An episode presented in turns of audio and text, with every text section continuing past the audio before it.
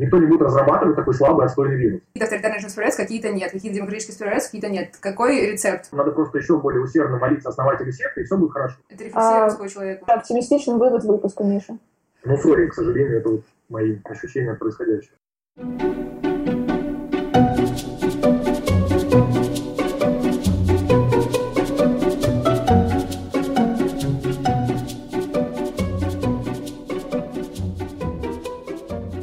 Всем привет! Это «Возбухалите» — подкаст обо всем том, что нас в этой жизни волнует. И с вами мы его ведущие Саша Фокина. и Луиза Агаджанова. Сегодня мы обсудим вирус, который нельзя называть китайской позицией, а поможет нам в этом Михаил Коростиков, руководитель международного направления блока маркетинга и коммуникации веба, а ранее обозреватель коммерсанта и известный китаист.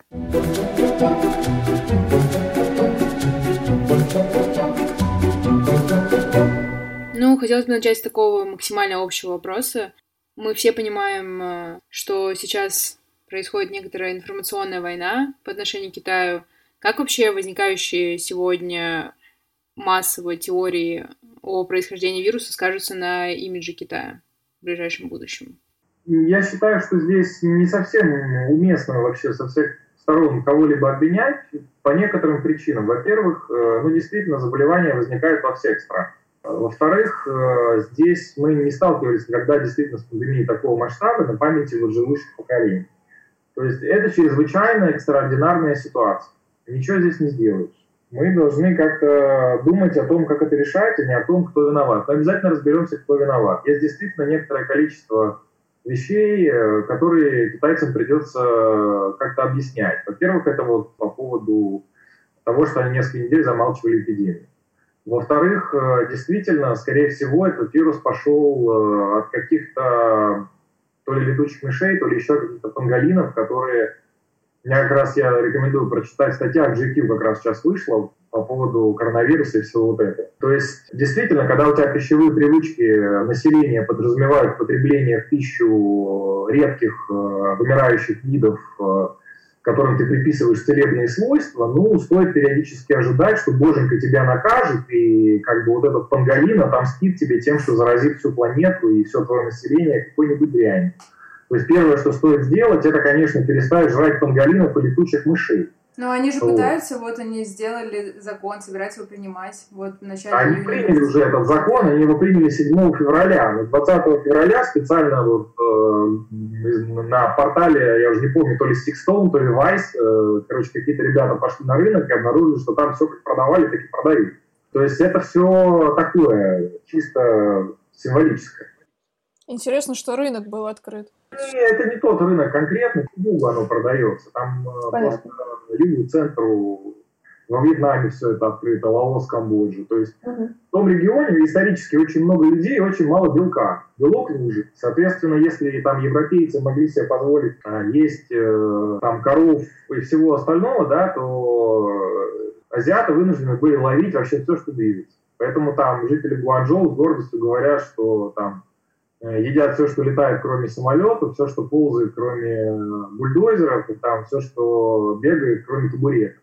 При этом в том же Китае было огромное количество исследований, в том самом э, Уханьском институте вирусологии, который теперь вспоминают периодически. Там тоже выходило огромное количество исследований на тему того, что как раз естественными переносчиками коронавирусных заболеваний, не этого конкретно, а вообще семейства коронавирусных заболеваний, там более 60, по-моему, вот, являются как раз дикие животные, которых активно потребляют в Китае. Надо это прекращать. Вот панголин, которого называют одним из наиболее э, вероятных источников вот этого вируса, он э, по китайским поверьям, чешуя панголина усиляет лактацию женщин и способствует отводу гноя.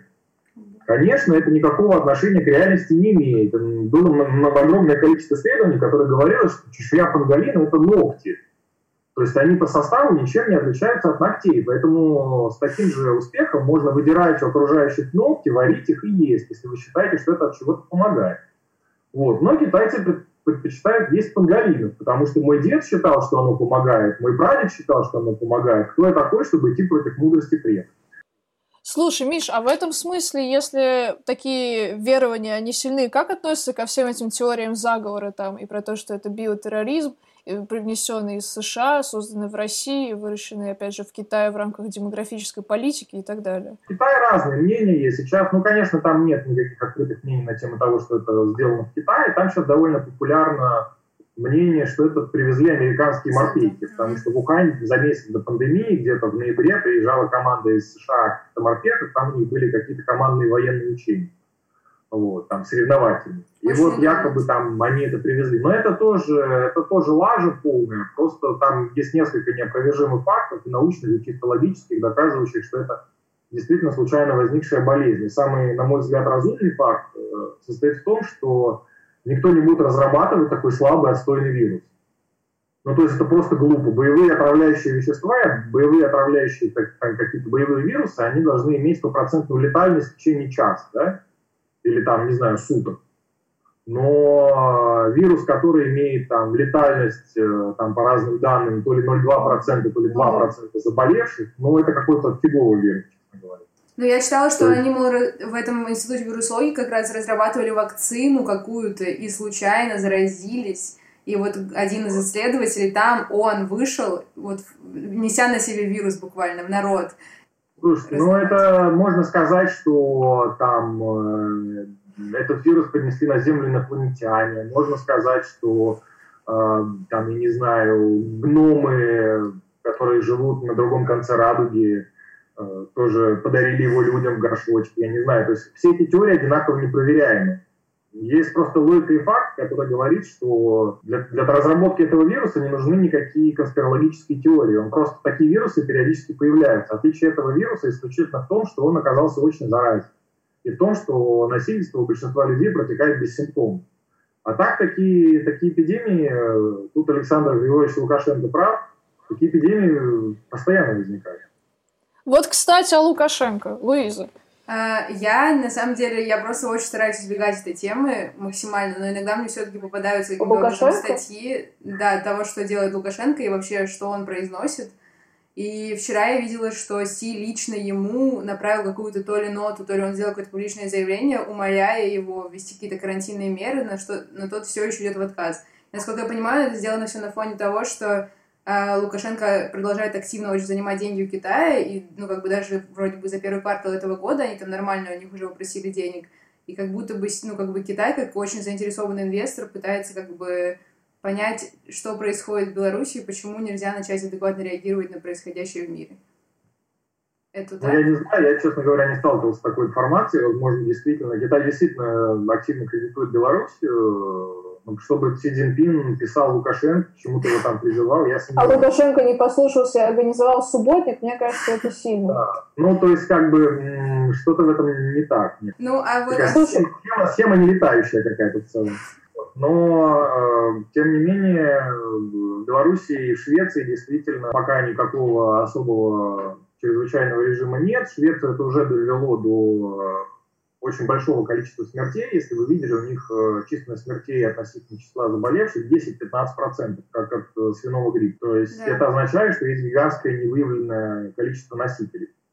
Ну, правильно это или нет, не знаю, здесь дискуссионный вопрос, то есть понятно, да, я уже говорил про ценность человеческой жизни, которая очень выросла, но вот я читал недавно исследование какого-то калифорнийского исследовательского института, они посчитали, что одна спасенная жизнь, если не ошибаюсь, обходится Америке сейчас в 3000 человек, потерявших работу. Все эти самые изоляционные меры.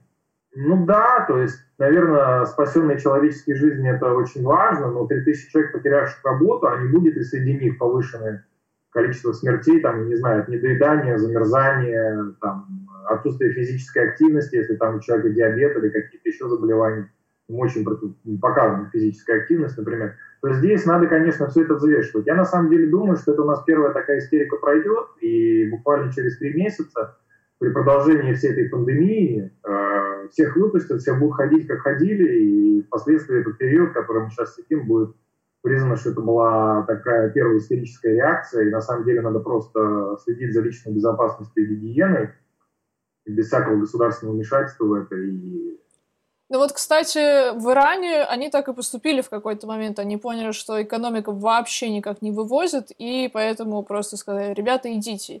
И в этой связи, мне кажется, что нам надо перейти к вопросу вообще того, как режимы разные действуют в этой ситуации. Ну, мы не будем брать никакой кейс КНДР, к тому же вообще непонятно, что у них в этот праздник происходит, но вот то, что я читаю по авторитарному режиму, то, что я вижу в новостях, э, не будем брать Россию, я, например, могу взять Ближний Восток, до последнего какие-то решения не принимаются, до последнего отрицания, что у нас все в порядке, у нас нет заражения в наших тюрьмах перенаселенных на 300%. И, ребята, все хорошо. При этом в Южной Корее, при том, что это, ну, очевидно, менее авторитарная история, довольно эффективно справились со всем этим. Ну, не только кейс Южной Кореи, я за ними следила очень пристально, но я видела статьи про Грецию, ну, то есть э, есть какой-то ряд демократических стран, которые без того, чтобы ограничивать как-то значительно свободы граждан своих, смогли остановить распространение эпидемии в своих национальных границах. И сделали это очень эффективно, очень быстро. Ну, там понятно, что у них для этого были привлечены нормальные ресурсы, чего не могут сделать какие-то государства, например, Россия. Вот, но как бы нас... актуально ли то, что как бы только, ну, очевидно, что какие-то авторитарные режимы справляются, какие-то нет, какие-то демократические справляются, какие-то нет. Какой рецепт может быть вообще? И кто побеждает? Ну, здесь э, как бы тяжело сказать. Я вот недавно для веба как раз готовил аналитическую записку на этот счет. То есть э, есть примеры и те, и те. Ключевыми в успешности преодоления эпидемии являются вообще не политический режим и не уровень доставки. А, есть несколько ключевых факторов. Фактор номер один – это то, насколько серьезно государство на первоначальном этапе приняло угрозу эпидемии. Фактор номер два а, – насколько население доверяет собственной власти и готово выполнять указания. Фактор номер три – насколько элиты консолидированы и готовы применять э, единую политику. Два примера стран, которые хорошо справились с эпидемией, это, да, Южная Корея и Вьетнам. У нас очень мало говорят про кейс Вьетнама, но Вьетнам это единственное государство, которое на определенном отрезке времени полностью победило у себя эпидемию. У них с какого-то 7 по 29 февраля вообще не было ни одного кейса. Полный локдаун, насколько я понимаю. Нет, у них не было вообще никакого локдауна. У них в локдауне был, э, была одна маленькая деревня на севере. Э, у них локдаун действительно появился э, общестрановой где-то исключительно в середине апреля. Это первое, что у них было. У них, значит, ситуация была следующая. У них общая граница с Китаем, поэтому, естественно, они понимали, что они не смогли этого, не смогут этого избежать. Более того, руководство понимало, что страна нищая, здравоохранения денег нет. Соответственно, если какая-то эпидемия появится, то моментально как бы, это будет национальное бедствие, и много очень людей умрет. Поэтому они супер э, ответственно к этому отнеслись. У них в районе 20 числа января было первое заражение, после чего они моментально выследили э, человека, они выследили, они задействовали весь аппарат госбезопасности, они выследили до четвертого колена всех, с кем э, контактировал этот человек, реально просто ходили ФСБшники по домам и спрашивали, типа, не общались ли вы с этим человеком. Они изолировали полностью всех, с кем контактировал этот человек, они полностью закрыли на карантин деревню там, или там какой-то, вот, в общем, небольшой городок, где он был. Вот. Э, после чего э, там у них ограничилось, по-моему, 60 случаями, после чего у них вот 7 февраля по конец февраля вообще было ноль случаев. Потом им, конечно, завезли опять, и они там, но они все равно действительно по вот этой методике действовали очень э, на раннее выявление, на отслеживание контактов, на очень жесткую изоляцию. Более того, они там подтянули весь пропагандистский аппарат, они населению объяснили, что значит, э, ребята, давайте все вместе, а то мы сдохнем, и там э, вплоть до того, что там, да, если видели, что человек э, с коронавирусом, всех предупреждали, что рядом с вами живет человек с коронавирусом, если он выходит на улицу, выбегают соседи в масках, бьют его палками, он заходит обратно. Вот. То есть жестко-жестко, эффективно-эффективно. И там сразу же внедрили очень жесткую систему скрининга всех приезжающих. То есть, по-моему, даже раньше, чем в Южной Корее. Там разработали очень быстро приложения, которые позволяют отслеживать состояние медицинское, заносить данные, после чего... Вот, а, еще очень важная, кстати, вот характеристика, а, насколько население хорошо воспринимает меры электронной слежки. Потому что, к сожалению, вот, как показывает практика, действительно единственный способ предотвратить это локдаун – это самоизоляция, это отслеживание перемещения зараженных лиц. Никаких других вариантов не существует. А, Южная Корея это поняла на своем довольно депрессивном примере. То есть на, на первом этапе это была катастрофа, потому что они проворонили прихожанку церкви да. Синьхонджи, Синьхонджи, вот, это, конечно, корейские сектанты, я думаю, они когда-нибудь погубят эту страну, потому что такого количества Факт, абсолютно безумных, нездоровых людей на квадратный метр, как в Южной Корее, нет, наверное, нигде. В Японии, наверное, может сравниться.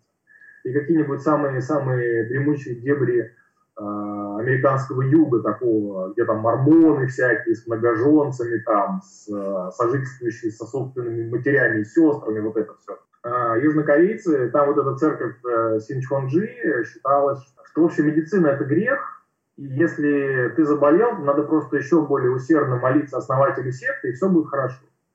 Вот. И поэтому они на первом этапе, там одна бабуля заболела, не пошла в больничку, перезаражала своих прихожан, и город Дагу закрыли, который там был на юге вот. Э, на первом этапе там был кошмар полный, говорили, почему Южная Корея так плохо значит, справилась с эпидемией. Потом южнокорейские власти взяли себя в руки, произвели невероятное количество тестов, перетестировали все население, закрыли по домам тех, кто значит, э, заболел, обязали их установить себе программы. Эти программы там отслеживают местоположение, нахождение. Более того, там пошли еще дальше. Там, если ты как бы проходишь рядом с человеком, у которого подозрение на коронавирус или коронавирус, тебе на телефон приходит смс, типа, держись от этого типа подальше, у него может быть коронавирус. То есть это такая совершенно уже кавкианская, ор орвелианская, я бы сказал, даже история, но, тем не менее, это, блин, эффективно. Вот, это хорошие примеры. Плохие примеры. Это Испания и Соединенные Штаты. То есть что объединяет эти две прекрасные страны в данном случае, хотя объединяет их... Э, Гораздо больше. Ну, я бы не сказал, их не так много. Вот. Э, ну, вообще нет, вообще их достаточно много объединяет. Сейчас вот я подумал так, там главная проблема в Испании и в Соединенных Штатах, почему и там, и там это была катастрофа, несколько причин. Первая причина. Э, очень большое недоверие граждан к э, власти. В Соединенных Штатах все, кто умеет писать, против Дональда Трампа. Э, соответственно, они пишут в Facebook, что там э, Трамп тупой, Трамп действительно ведет себя не лучшим образом, э, там, не верит в эту эпидемию. Но факт то, что когда вводились какие-то карантинные меры на первом этапе, людям говорили сиди дома, дома да, то первая реакция была тупой Дональд Трамп и его прихвостни губернаторы не будут мне указывать, где мне сидеть. Буду устраивать коронапати. Буду отстреливаться, мне нравится. Эти да, эпизоды да, мне больше всего нравятся. Да, да, да, да, да. Вот. А в Испании абсолютно такая же ситуация. Там по итогам последних выборов сложилось слабое правительство, правительство меньшинства, коалиционное, перекоалиционное. Вот. Э, проблемы с Каталонией, проблемы с местными автономиями совсем. Там страна федеративная тоже. Вот. Поэтому доверия к центральным властям очень мало было, поэтому люди тоже не восприняли это серьезно.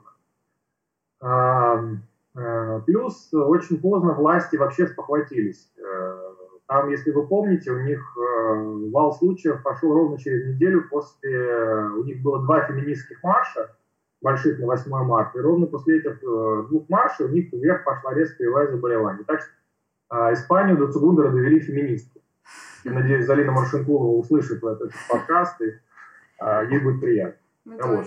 Значит,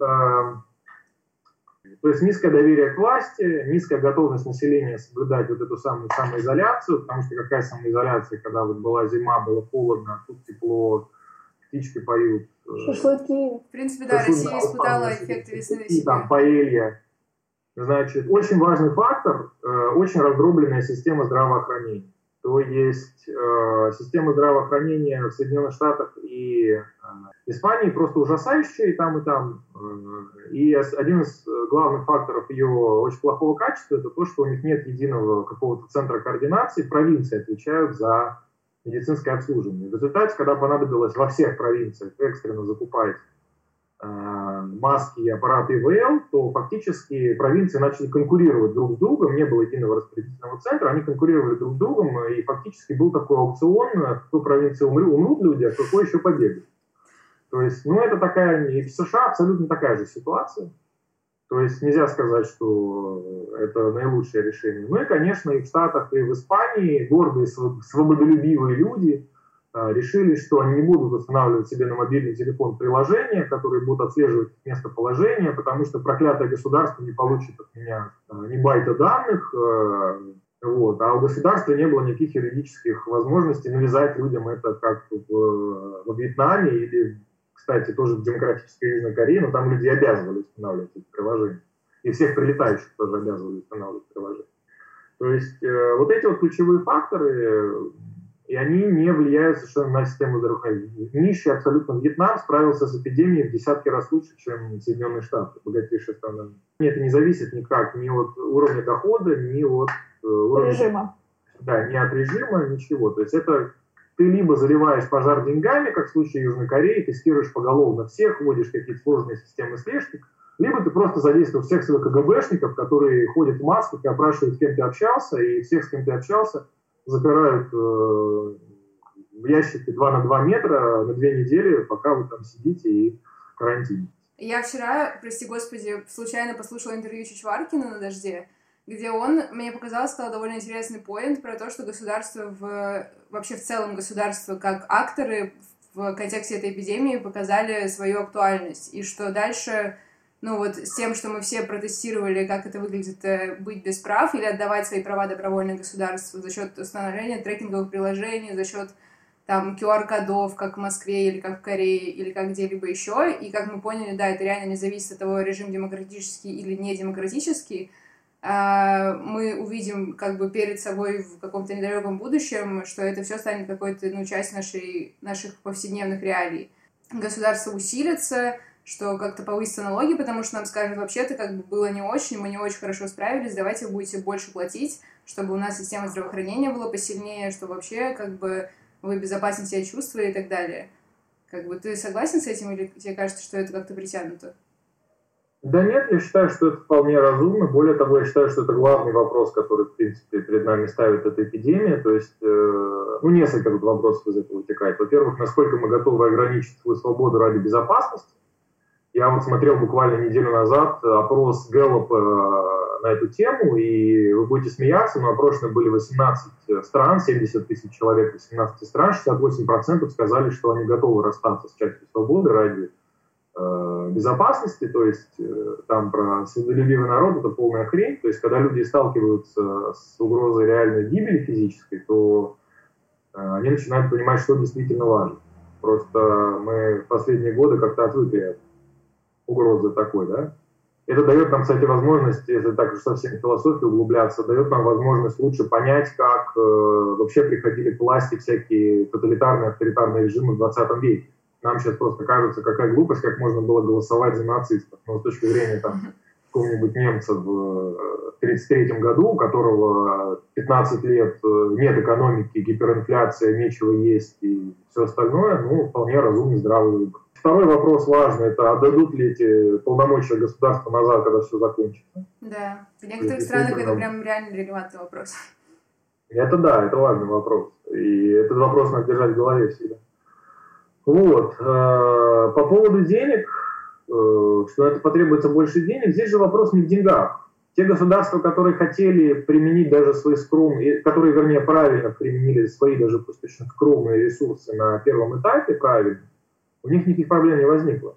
То есть э, дело, я не думаю, что это приведет к какому-то расширенному правоохранению, просто будут по-другому оценивать все это. Но это на самом деле, я говорю, это невозможно просчитать, это черный лебедь то, что называется, да, то есть это абсолютно непредсказуемая ситуация, которая, безусловно, изменит наше общество, но я не думаю, что она изменит его настолько сильно, насколько сейчас все пишут. Таким же мир останется, ничего абсолютно не изменится. Если сейчас все это закончится к лету, как вот прогнозируют, да, что вот летом уже можно будет там начинать выход, все абсолютно, никто даже не вспомнит. Через год мы будем думать, что вот, а что ты делал на эпидемии? Ну, я занимался йогой, там, учился готовить фич.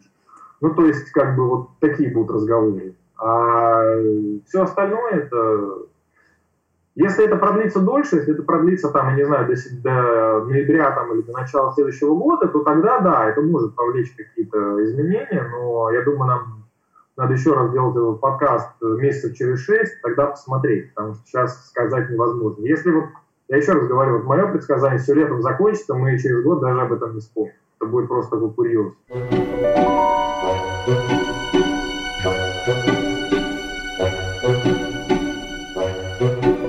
Хорошо, Миш, последний вопрос. Он несколько в отрыве от всей коронавирусной э, боди, которую мы тут разводили. Дорогие слушатели, вы не знаете, но Мишу я в первый раз воочию увидела на забеге за Ивана Голунова. В продолжение темы режимов и того, как люди готовы или не готовы жертвовать своей свободой, я хочу вернуть нас в прекрасное лето 19 года, когда Миша еще работал в коммерсе и поехал в Гонконг и мне кажется, что, может быть, стоит э, завершить выпуск э, какими-то э, теплыми воспоминаниями о том, какая, какая жизнь была до пандемии.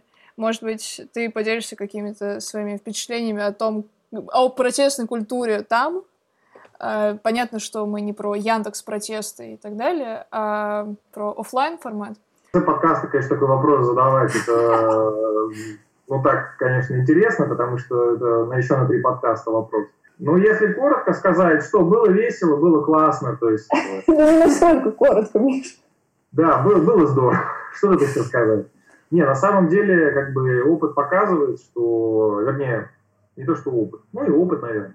То все движение, которое было в Гонконге в прошлом году, оно уже фактически сошло на нет, оно переместилось в какие-то более мирные формы. Сейчас это вообще представить невозможно, потому что тогда это выглядело, выглядело так, что 100 тысяч молодых людей в одинаковых черных майках, касками, в мегафонах и с кирпичами, э, дрались с ментами на всех возможных улицах, э, пытаясь донести до них какую-то там свою единственную правду и считали, что менты очень плохие люди и поступают с ними предельно жестоко.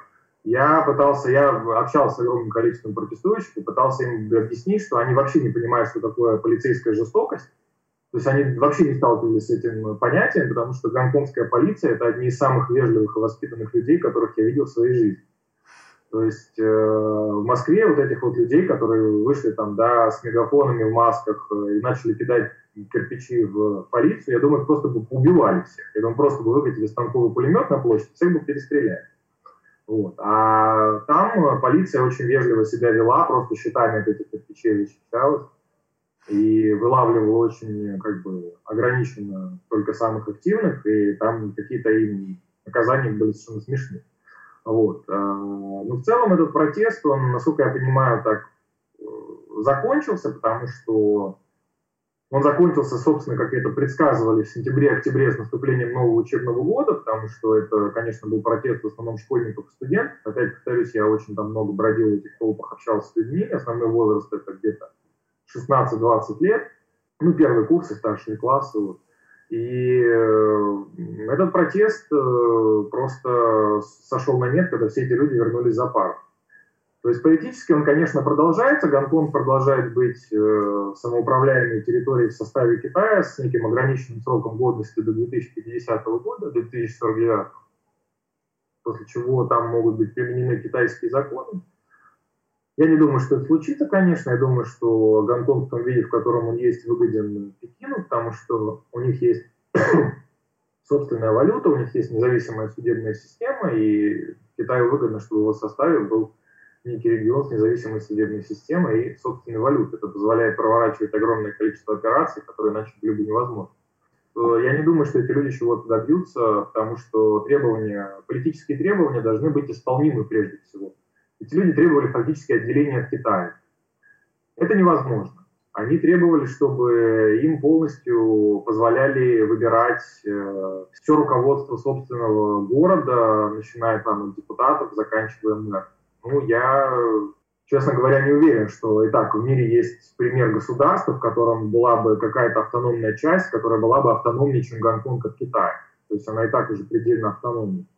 И они, вот эти вот гонконгские ребята, они очень гордились, что у них протест не имеет никаких лидеров, и это действительно правда, нет никакого условного гонконгского Навального, которого можно было бы посадить, и все бы закончилось. Вот это отсутствие лидеров, оно сыграло с ними злую шутку, потому что не было никого, и его нет, кто мог бы высказать какие-то единые требования и призвать своих сторонников к разумным компромиссам.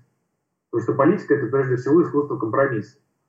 Вот, поэтому этот хаос, просто если он летом даже возобновится, я не исключаю, что если коронавирусная инфекция закончится, он летом возобновится, то он будет протекать в таком же формате, то есть э, по улицам будут бегать люди, э, желающие независимости Гонконга, они будут кидать кирпичи в полицию, полиция будет их отлавливать, э, то есть это будет до бесконечности, магазины будут закрыты, э, туристы будут Э, уезжать, э, экономика города будет хереть, и в результате он просто скатится до каких-то очень скромных э, позиций внутри Китая, но его будут использовать как порт, его будут использовать как место для каких-то юридических вопросов решения, да, но он просто уступит все свои главные показатели соседним Шэньчжэню, там, Гуанчжоу и остальным городам, вот эти, эти жемчужные там или в зоне Большого залива, вернее. Вот и все. На этом все закончится. Ну, я со своей колокольни могу вспомнить, что в Париже все безумно гордятся тем, что у желтых жилетов нет ни идеологии, ни лидера, ни понятных целей, что это политическое движение нового поколения, и оно тем самым непобедимо. Я хотела, да, спросить, находясь там, ты сталкивался с выступлениями про китайских групп? Потому что я видела несколько новостных эпизодов не российских э, про ну, то есть репортажи с места, где реально было большое скопление людей, которые скандировали там всякие слоганы там за Китай и так далее, и довольно убедительно обосновывали там свою точку зрения. Вот, и эта история, она как-то похожа на российскую, с, с, там, не знаю, с митингующими за 300 рублей на автобусах, или это реально сентименты людей, которые живут в Гонконге и не разделяют настроение митингующих? Я не знаю по поводу 300 рублей. Гонконг довольно зажиточное место. Я не думаю, что там можно кого-то выгнать куда-то за столь скромные деньги, даже за их эквивалент, даже за десятикратный размер эквивалента. Но я, я понимаю мысль, я, я не утрирую, я просто как бы пытаюсь предположить, возможно ли это. Я не думаю. Я видел эти митинги, они были крайне немногочисленны. То есть, э, понятное дело, что, скорее всего, там была, в самых крупных, там была некая роль мобилизации – но я совершенно точно знаю, что чем дальше, тем больше людей, э, включая там образованных и умных, они понимали, что этот протест он просто бесперспективен. Потому что они базово разделяли его цели и задачи, они понимали, что в таком виде это абсолютно ни к чему не ведет потому что у меня даже было интервью в «Коммерсанте», с, ну, репортаж большой из Гонконга, я спрашивал вот этих вот 16-летних девочек, которые там, да, кирпичи кидали в полицию, я говорил, а что вы хотите добиться, у вас цель какая? Они говорили, ну, во-первых, э, если никто не пострадает, то это очень весело. Я говорю, окей, понятно, хорошо, я согласен в целом. А как бы за пределами этого есть какие-то еще намерения? Они говорили, ну, вот у нас такая тактика, if you burn, If we burn, you burn with us, по-английски это звучит. То есть, э, если мы сгорим, то вы сгорите вместе с нами, и под этим они подразумевали, что вот гонконгские бизнесмены, они продали страну Китаю, они вот, э, значит, блокируются с Пекином и не хотят, э, значит, свободу и демократию организовать. И они говорят, что вот эти гонконгских бизнесменов, они вот с Пекином решили блокироваться, потому что Пекин открывает им огромное количество для финансовых возможностей на континенте что вот они торгуют с материком, и поэтому они такие богатые. Но проблема в том, что они не очень себе отдают отчет в том, что все эти крупные гонконгские бизнесмены, как к ним не относись, они реально очень противные в большинстве своем. Но это все-таки некая экономика острова, это рабочие места, где будут работать в том числе эти школьники и студенты. То есть э, тактика какая-то не очень летающая, опять же. Но они, э, по большей части, они просто ловили кайф от э, ощущения такого единства, там, от ощущения того, что вот мы так, нас так много, мы вот смогли вот это все сделать. Мне это очень близко и понятно, я э, как бы сам принимал участие в огромном количестве митингов, собственно, по-моему, с 11 по, по нынешний год, митингов 20 или 30 я посетил, я уже даже не знаю сколько.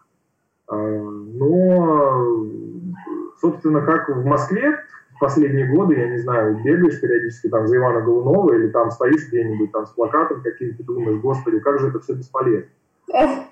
То там люди просто еще не дошли до этой фазы, они просто пока еще не поняли, что, к сожалению, вот, надо относиться к этому как к какому-то времяпрепровождению. То есть не надо ждать от этого каких-то изменений. Они искренне ждут, что сейчас их миллион человек выйдет и что-то изменится. А ничего не изменится.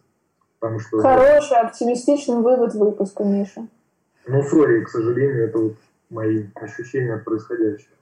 Это рефлексия а... русского человека, у меня такая же. Это не значит, что ничего не надо делать, товарищи слушатели Нет. подкаста и ведущие. Это просто значит, что надо думать, как... Э, просто надо отличать э, полезные методы от бесполезных и от вредных. Вот эти, к сожалению, бесполезны, хотя и очень здорово. Я думаю, на этой ноте мы будем закругляться. Миша, спасибо тебе большое, что ты нам все рассказал про Китай. Я думаю, это было интересно всем.